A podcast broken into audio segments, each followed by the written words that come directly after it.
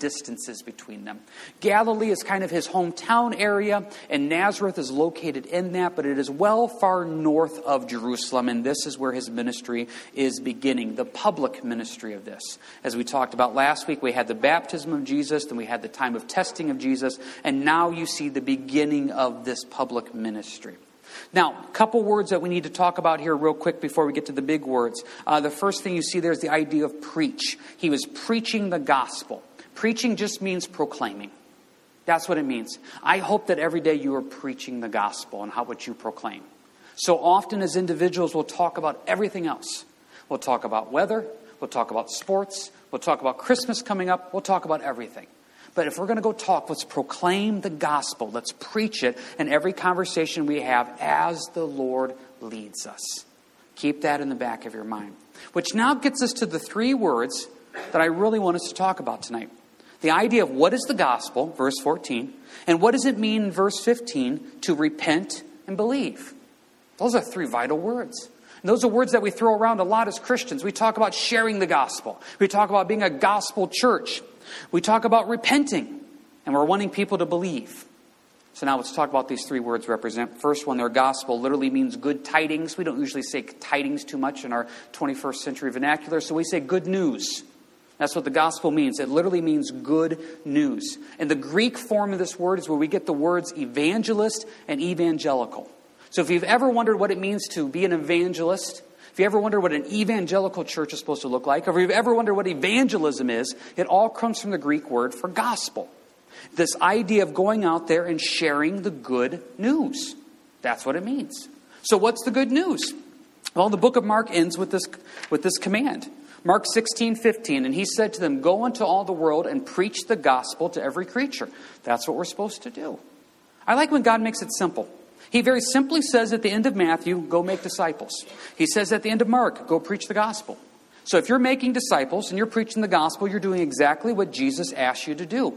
That's a great thing. So I want to go out there and preach the gospel. And not just preach the gospel, I understand how important the gospel is, the good news. Paul said in Romans 1:16, "For I am not ashamed of the gospel of Christ." For it is the power of God to salvation for everyone who believes, for the Jew first and also for the Greek. Not ashamed of the gospel. So as I go out and I preach the gospel, I want to make sure that I'm not ashamed of the gospel. Understanding that this is my life, this is the good news, this is absolutely everything. So therefore, I'm not ashamed of it.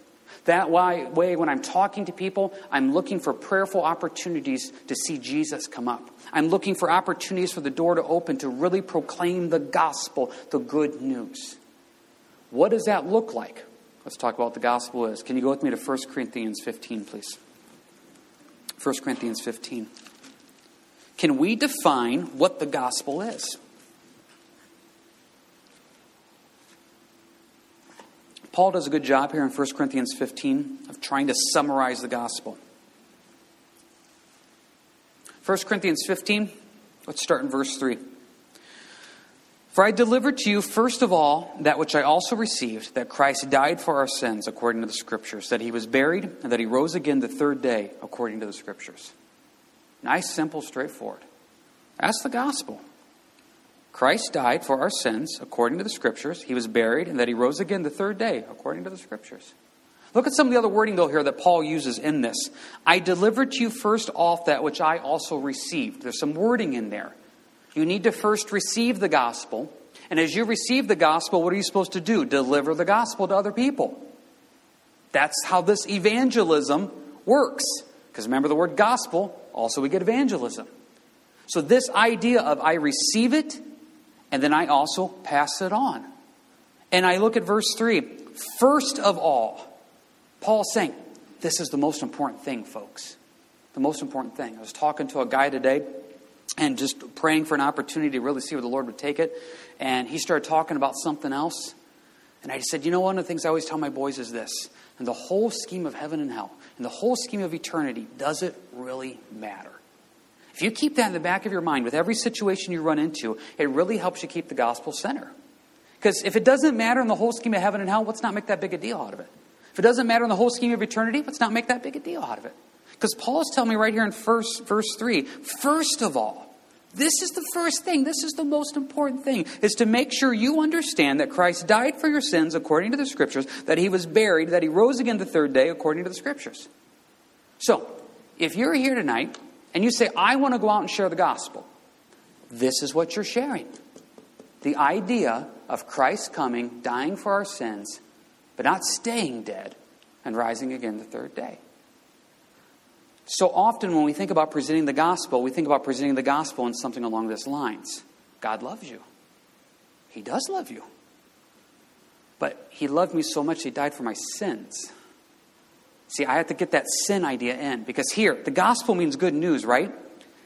You can't have good news unless you have bad news.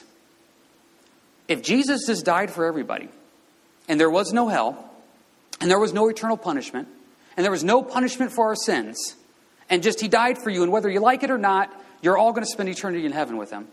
That's not the gospel. That's forced salvation. To have good news, you have to have bad news. And now we get to our next word here. Jump back to Mark chapter 1, please. Repent. See, gospel gives us the good news because there's some bad news that we need to talk about. So we're going to get to the word repent here in just one second, so hold your horses on repent. But any quick questions here, real quick, making sure we understand what the gospel is. That word is thrown around a lot as believers, and I want you to understand what it means to know the good news of what Jesus Christ did for you, and that you're not ashamed of the gospel, Romans 1. And according to Mark 16, you're called to go into the, all the world and preach the gospel to every creature. Are we all good on what the gospel is? Any questions? Okay.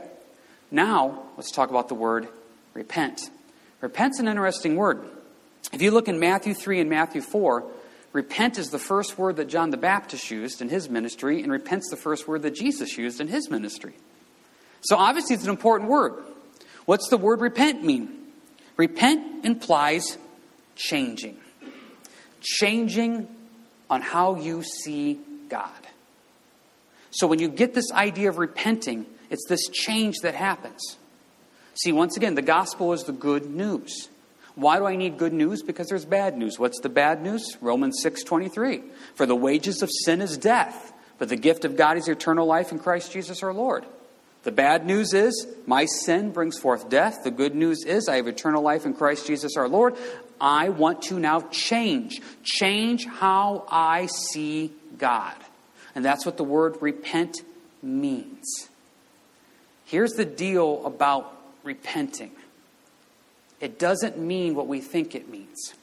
Repenting does not mean you feel bad about something that happened. Repenting does not mean that you want to be different. Repenting means you change. There's a lot of people that feel bad about what they did. There's a lot of people that want to be different, and they're not repenting in any way whatsoever. Good example of this is Esau. If you remember the story of Esau, Esau gave up his birthright, his blessing to Jacob. Jacob deceitfully took it, but Esau gave it up. According to Hebrews 12 17, it says, For you know that afterward, when he, meaning Esau, wanted to inherit the blessing, he was rejected. For he found no place for repentance, though he sought it diligently with tears. Esau diligently sought repentance with tears and he didn't find it. Why? Because he didn't really want to change. I remember years ago, I had a guy that got himself in trouble, and he got caught. So he came into my office one time after church on Sunday, and he was in tears. And he was very, very sorry for what happened. And I asked him, I said, Are you here because you want to change? Are you here because you got caught? And he says, I'm here because I got caught. I said, If you wouldn't have gotten caught this week, would you be in my office today? He said, No. I said, If you could get away with it again, would you get away with it again? He goes, Honestly, yes. I said, This isn't repentance. This is you got caught. And so, since you got caught, you're sad. Listen, parents out here, you've seen it with your kids. They're not repentant. Oh, yeah, there's tears. There's weeping and gnashing of teeth because they got caught. And they feel bad. And they feel guilty. Repentance is, I'm going to change. From the biblical sense, repentance is, I'm going to change on how I see God. Not just feel bad, not just want to be different, but I truly want to change. Truly want to change. Go with me now to Luke chapter 3. And as you want to change, it changes how you live. Luke chapter 3. Now, I have to throw this out there because this is where sometimes people start hearing something different than I'm not saying. I am not preaching in any way whatsoever salvation based on any type of works, as you're going to Luke chapter 3. You know the great passage in Ephesians, Ephesians 2 8 and 9. For as by grace you have been saved through faith, not of works. It is not of yourself, it is a gift of God. There's nothing you can do to earn salvation. It was all taken care of through Jesus Christ on the cross. Nothing. I'm going to make that abundantly clear. But the Bible also does make this clear. If you proclaim and claim to be a Christian, your lifestyle changes. We just got done studying 1 John. 1 John is saying repeatedly that if you claim to love God, you're going to treat people different. First John says you can't say you hate somebody and say you love God. First John says you can't say you love God and then not help the people in need. First John says you can't say you love God and keep on habitually practicing the same sin. That's what he says. That's not just First John. James says faith without works is dead. Paul says in Acts 26, listen to this, Acts 26, verse 20. But we declared first to those in Damascus and to Jerusalem, and throughout all the region of Judea, and then to the Gentiles, that they should repent, turn to God, and do works befitting repentance. See, Paul says you should repent, turn to God, there's that idea of change, and then change how you live. The changing how you live does not save you. The changing how you live shows outwardly the inward change that's happened in your life. John the Baptist makes a point of this. Take a look here at Luke chapter 3. Luke 3, start in verse um, 8. Actually, back to verse 7, because verse 7 is one of the greatest verses in the Bible. Then he said to the multitudes that came out to be baptized by him, Brood of vipers, who warned you to flee from the wrath to come? I love that. I've never seen that on a Christian shirt, but that should be on a. You should put that on your. If you haven't sent your Christmas cards out yet, that's your verse for your Christmas cards. Brood of vipers, who warned you to flee from the wrath to come? Therefore, bear fruits worthy of repentance. Change. Repent. Change. Change how you think. Change how you act. Change how you live because that shows that you've changed in the Lord. See, we always like to think of changing as a little bit of a moral difference. He doesn't drink as much. She doesn't gossip as much. He doesn't hate as much. Amen. Those are good moral changes. Repentance carries this very deep deep idea of you're going the complete opposite direction from where you were. You have so changed how you live and think and act. Your mind has changed how you see God. So that's why he says in verse 8, bear fruits worthy of repentance. And do not begin to say to yourselves, We have Abraham as our father. For I say to you that God is able to raise up children to Abraham from these stones. See, what the Jews were saying is, Repent. Why do we have to repent? We're Jews. We're descendants of Abraham. We're circumcised. We're in. John the Baptist says you're trusting in the wrong stuff. Verse 9. And even now the axe is laid to the root of the trees. Therefore, every tree which does not bear good fruit is cut down and thrown into the fire. John says if you're different, you should live different. You should act different. I, I say this a lot. I don't get it. Why is it as Christians do we talk like the world, live like the world, dress like the world? Watch the same things the world watches, do the same things the world does, and they wonder why the world doesn't see Jesus Christ in us. There should be a change in us and all that we do and say. And God makes it abundantly clear there in verse 9. Every tree which does not bear good fruit is cut down and thrown into the fire. There's a judgment, a judgment that's coming. So, what do we do? Verse 10. So the people asked him, saying, What shall we do then? This is why I like this passage so much. Because it's not just bear fruits worthy of repentance and we move on. People are coming saying, What do you want us to do? What does this look like? John gives actual examples. And let me say again, so no one is utterly confused tonight. It's not that you do these things and you're saved, you do these things because you are saved. I, I want to stress that. Because what happens is people hear this and they start saying, Well, Therefore, I've done these things, so I must be saved. No, you're saved by what Christ did on the cross. That's the gospel. Well, these people aren't doing these things, so therefore they're not saved. Well, works don't make it you're saved. Works show that you're saved. So if we don't see somebody doing these things, then we need to pray for them and encourage them and do exactly what Paul did in Acts 26 and what John the Baptist is doing here and saying, hey, do works befitting of repentance. You tell me you're different. Okay, well, let's go out and live that. So, verse 10, what shall we do then? He answered and said to him, He who has two tunics, let him give to him who has none. He who has food, let him do likewise. What does that mean? Get out there, share your possessions. Now, this is not, okay, good, good, I'm in now. Because I just gave that old couch to Salvation Army, so I'm really good. No, this is you stopping and saying that I'm going to go help people because I see what Jesus did for me. I was poor and beggarly spiritually. And Jesus came down and loved me. I'm going to go love other people. And you cannot get past all the verses, Old Testament and New, where God says, if you want to show that you love the Lord, go out and help those that are in need. Now just be careful. Be careful. I call it white collar evangelism, guilty evangelism. I feel better about myself because I help somebody. You know, we just spend a lot, I'm not saying we did, I'm saying hypothetically. I just spent a lot of money on my kids for Christmas, so I made sure that I did two angel tree gifts this year. Well, amen. I'm glad you did angel tree gifts. But maybe the Lord is saying, don't spend much at all on your kids. See, we have a tendency to say, okay, I feel kind of guilty because we were getting new bedroom sets, so I made sure my old bedroom set went really to somebody who's in need. Maybe the Lord is saying, keep the old bedroom set and you go buy a new bedroom set for somebody. See, these are the things that we have to sometimes change the way we think on a little bit. I've shared this example with you many times before, so if you've heard it before, you can tune out for about 30 seconds. You know, when we were down in Mexico for a couple weeks, they kept saying how many groups from America come down. Hand out the flour, hand out the oil, hand out the everything. And they're down there for an hour or two, and they give everybody food and money, and then they go back to the States, pat themselves on the back for spreading the gospel. And some of the missionaries that we were working with down there said, No, no, if you're going to come down and spread the gospel, come down and spread the gospel. Yes, giving people food is good. Yes, giving people flour is good and oil is good. That's great. That's a good work. But people with full bellies still go to hell. What matters most is them coming to know Jesus Christ. So I'm not saying go out and do the white collar guilty evangelism. Oh, I have so much, so to make myself feel better, I'm going to go give people things. No, John is saying, listen, watch your possessions. Watch your heart towards possessions. Watch your heart towards greed. If you're willing to go spend X amount of dollars on yourself, maybe you should be willing to go spend that same amount on someone else to spread the gospel.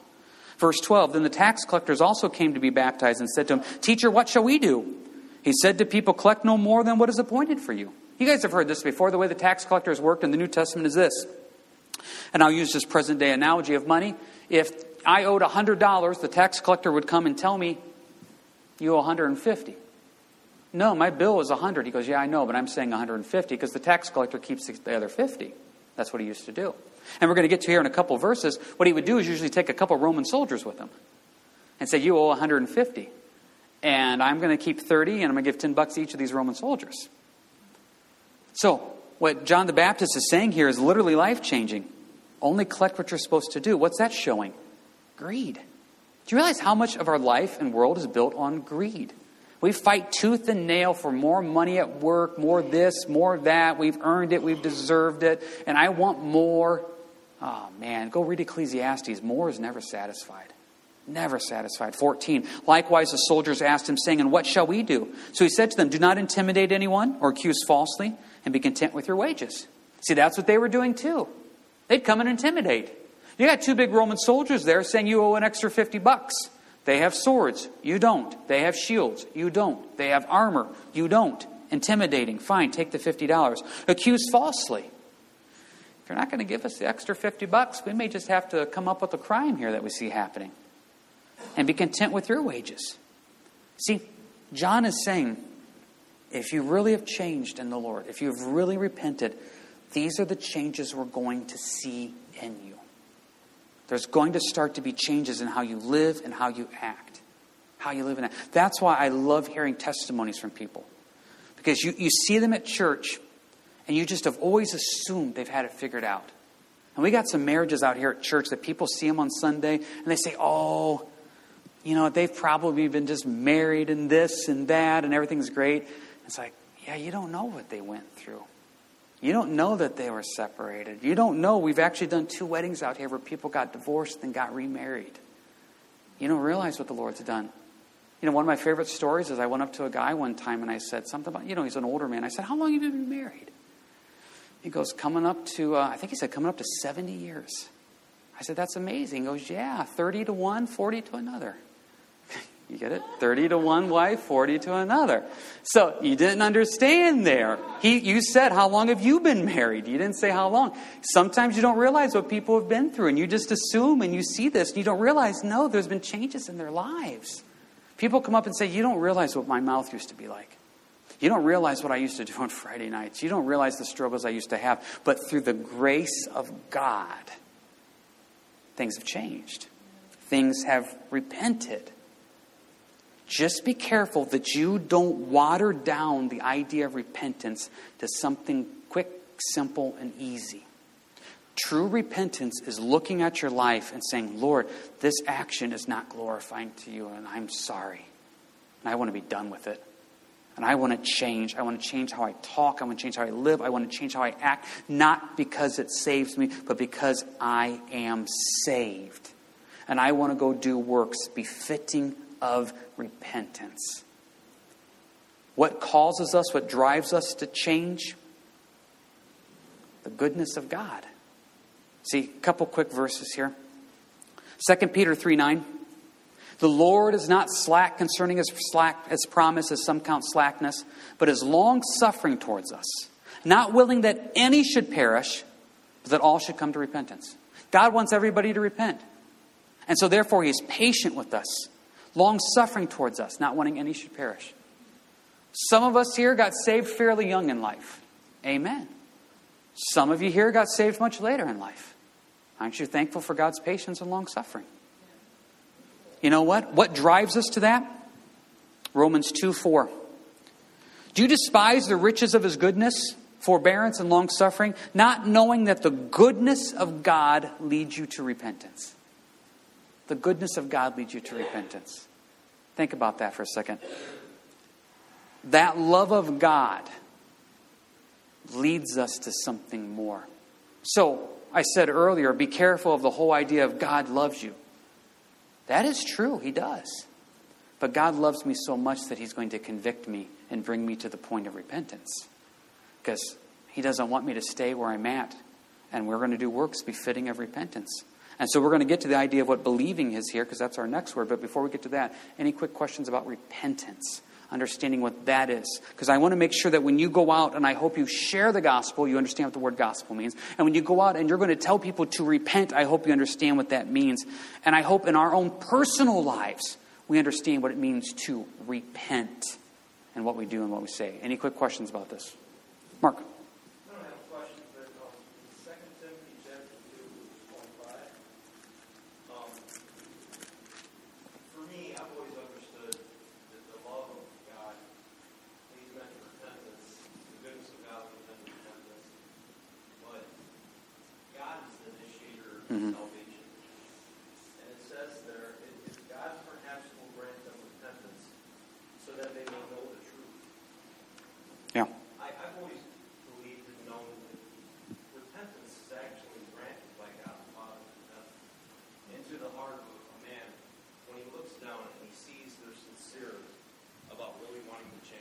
Right?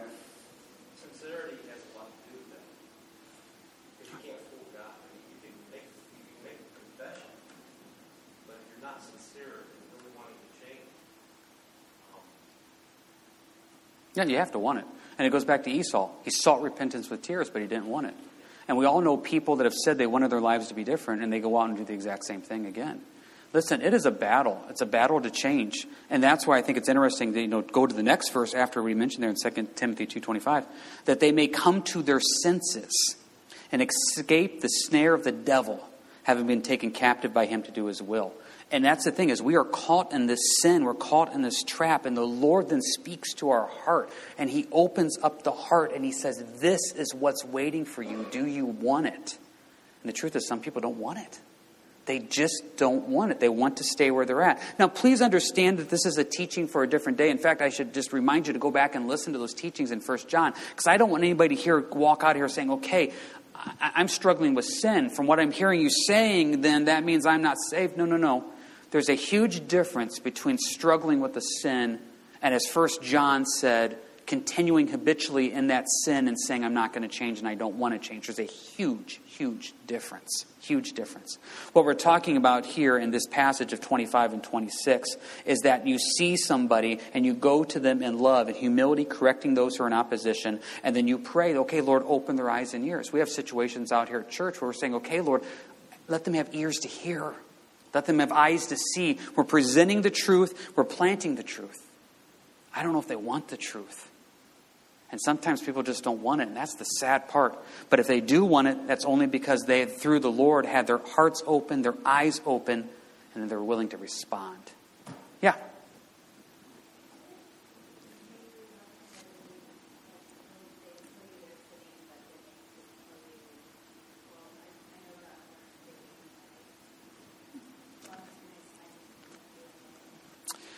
If you have somebody that's truly saying that, I know God's just going to forgive me anyway, so I'm going to continue doing it. I'll just quote what it says in Romans here, where Paul says, You cannot sin that grace may abound.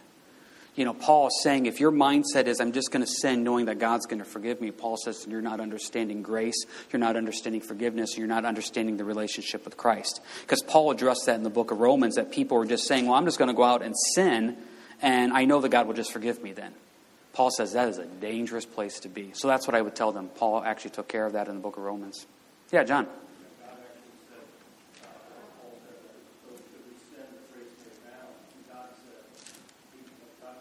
Yeah, God forbid, yeah. Yeah, certainly not in certain translations. Of course not. I mean, what, what a dangerous place to be in to say, I'm going to go willfully, purposely do this. See, I was, I'm in this phase right now and I'm studying the Old Testament sacrifices and you got your peace offerings, your burnt offerings, your grain offerings, and, but then you got your sin offerings and you got your trespass offerings. And these are sin offerings that you could give to the Lord when you have unintentionally done something, trespassed, etc. But there's something in the Bible called presumptuous sins. And there was not an offering for presumptuous sins. What's a presumptuous sin? A presumptuous sin is where somebody says, I am going to go do this. I know it is wrong. I don't care it's wrong. I planned it out. I want to do it, and I'm going to do it. That shows such a hard heart towards God that in the Old Testament there was not a sacrifice for that. And so, kind of what you know, Meredith is mentioning there, I don't know the individual, but if somebody would come up to me like that, like she is saying, I'm just going to sin knowing God will forgive me. Man, I'm, let me take you to Romans. That's that's dangerous and that's scary. That is scary. Anybody else have anything here about repentance before we go on? Marcus.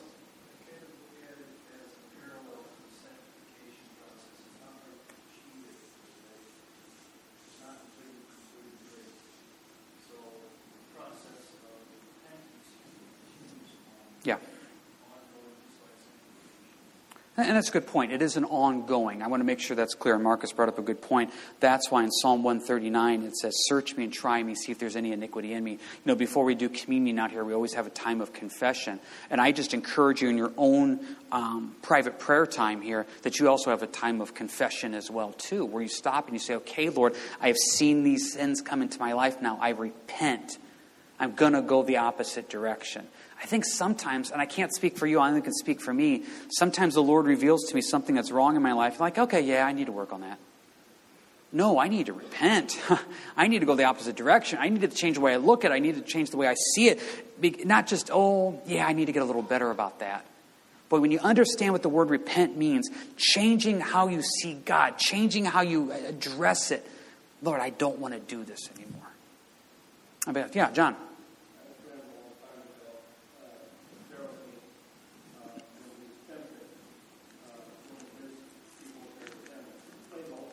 Mm-hmm.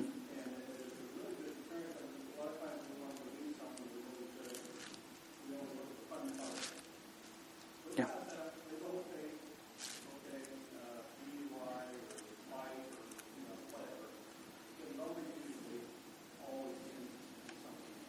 Yeah.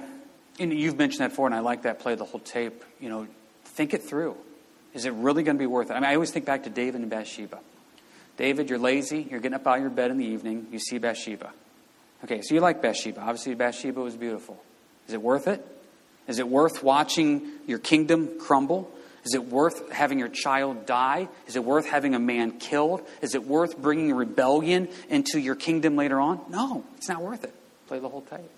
And, and back to the verse I was referencing there with Meredith, it's uh, Romans 6, uh, 1 and 2. What shall we say then? Shall we continue in sin that grace may abound? Certainly not.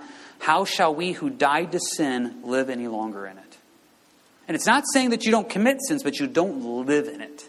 You don't live in it there. All right, last word then. Believe. 15. The time is fulfilled and the kingdom of God is at hand. Repent and believe in the gospel. Wow, this word believe. I've shared this story with you before that it's, it's humorous, and you've heard me talk about. When I first got saved, I would go out and start talking to people about the Lord, and my great go to question was, Do you believe in God? And every person I spoke to believed in God. So I thought I was the world's greatest evangelist because everybody believed in God. I'm just, more people are getting saved through me than has ever existed. You know, when you hear the studies and you hear the survey results, last I heard, I still think we're around three fourths of the United States believes in God. And, and that's the problem. Sometimes we just water down the God. Well, do you believe in God? See, and this is where you have to understand what does the word believe mean? See, we look at the word believe as just kind of a head knowledge. I believe in it. And then you stop and you look at that, and it's like, well, a lot of people believe in God. The Muslims believe in a concept of God. You know, we have some friends that are, are the Hindus, and they believe in thousands of gods. Well, what's it mean to believe? The word believe carries a much deeper meaning. It's not just accepting, it's actually placing your trust, placing your confidence. It's being persuaded that God is real. It's a completely different thing than just acknowledging the existence of a divine being. It is placing your trust, confidence and in it. It changes how you live. It changes how you live. I've got to the point now where just asking people they believe in God really doesn't mean anything because they don't even know what God I'm referring to. We go up to Dearborn and we like to do some outreach amongst the Muslims up there. I can go up to the Muslims up there and say, Do you believe in God? Most all of them will. Well, then, amen. I've done my work again. I'm going home. Who is God to you? What does it mean to believe in that? To place your trust, your confidence in them. Now, I'm going to make you go. I usually don't have you turn to just one verse, but this is a good one. Go with me to Hebrews 11, please. I want you to see this one verse here. Hebrews 11. And as you're going to Hebrews 11, I want you to understand how important this word believe is. In John chapter 6, Jesus said this John 6 29. This is the work of God, that you believe in him who sent. This is the work of God, that you believe in him whom he sent. Jesus summed up this to say, what's the most important thing you could do? Believe in me. So when you stop and you think about that for a second, if you're one of those people that just really struggle, what's God's will for my life? What am I supposed to do? You're supposed to believe in Jesus Christ. Once you believe in Jesus Christ, that's the most important thing you can do. And the word believing means placing your trust, your confidence in Him. It's not just acknowledging Jesus exists. It's not just acknowledging He died on the cross. And it's not just acknowledging that He rose from the dead. It's believing it. You know the verse, it's in James, you're very familiar with it. James 2:19, you believe there is one God, you do well, even the demons believe and tremble. We've said out here many times before, there will not be an atheist in hell. Hell will be full of believers. Satan is a believer. And it's not a belief unto salvation. It is the belief of the head knowledge that God exists. It says in Philippians that every knee will bow and every tongue shall confess that Jesus Christ is Lord. And hell will be full of people that believe that. What God is asking you is to not just accept it, but place your trust, your confidence in it. Take a look at here at Hebrews 11. Look at verse 6. Without faith, it is impossible to please him, for he who comes to God must believe that he is, and that he is a rewarder of those who diligently seek him. Do you, do you see both sides of that? In faith, I believe, and therefore I seek. So it has this faith element, it has the belief element, followed by an action element. That is what is needed. I have faith, I believe, and I seek. And it's this wonderful balance of everything. Everything. There's a lot of people that aren't going to believe. Yeah, they believe in God, but they're not going to place their trust, their confidence in Him. We live in a very, very quote unquote Christian area here in Northwest Ohio. In some places, there's literally a church on every corner. Some towns there's, li- towns, there's literally churches right beside each other, churches right across the road from each other. To be quite honest, it's difficult sometimes to find people that don't believe in God. But when you start asking them about placing their trust, their confidence, seeking Him, you realize that yes, they have a head knowledge of God, but they're not out there living the life in any way whatsoever. Please remember Hebrews 11:6 there. Faith, believing, and then seeking. See, so when going back now to Mark chapter 1, when Jesus says, I'm preaching the gospel, the time is fulfilled and the kingdom of God is at hand, repent and believe in, in the gospel. Those three words, repent and believe in the gospel, well, yeah, I've done that. When you really start to understand what those words mean, it's a whole lot more than just feeling bad about what you've done and saying, Yes, I believe in a God, and yes, I like the good news that I'm not going to go to hell. Man, there's a whole nother level to the depth of that. And we need to truly make sure that we understand the gospel, the good news of Jesus and the bad news of hell. That we repent, change in our lives, not for salvation's sake, but because we are saved and we believe, not just mere head knowledge, but life changing trust in Him. That's what it means to have the gospel, to repent and believe. And when you go out now and share the gospel, you're not just sharing the good news that Jesus loves you, you're also sharing the bad news. And when you tell somebody they need to repent, it's not just clean yourself up a little bit and make a few better moral choices. No, change the way you think and change the way you live because of the changes that Jesus Christ has already made in you. And when you run into somebody who says, I believe in God, no, not just the acceptance of a deity and divine, but truly saying, I place my trust and my confidence in you, and you are God of my life in all ways and all things. So, as we go through the rest of the Gospel of Mark, and as you go out and live the life, I want you to really make sure you understand what repent, believe, and gospel means. Because when you get those words down, it changes how you live, and it changes how you go out there and talk to other people as well, too. Any final questions about anything as we get ready to close up in the last couple minutes here? All right, we're good? Yeah.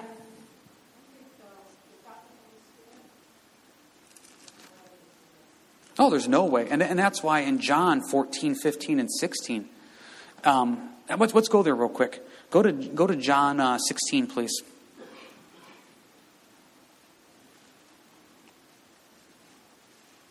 John 16.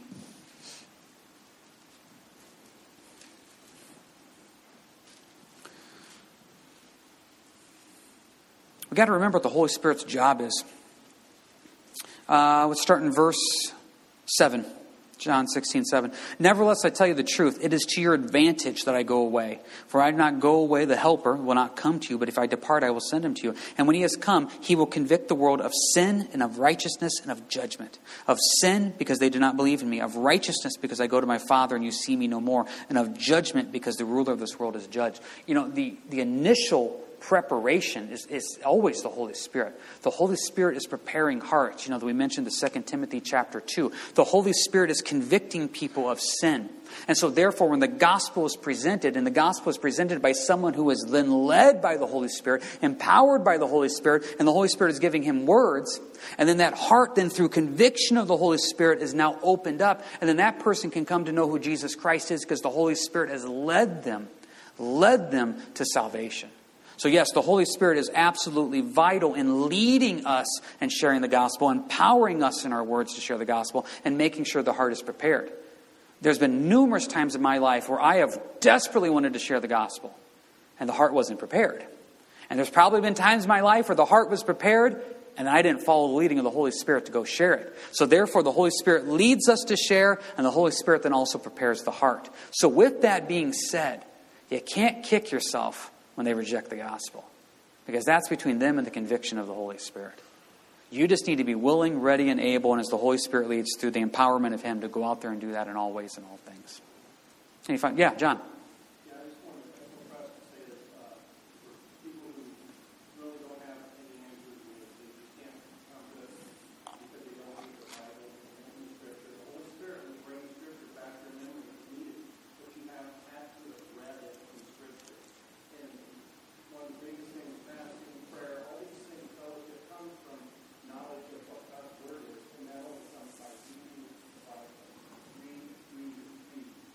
Yeah.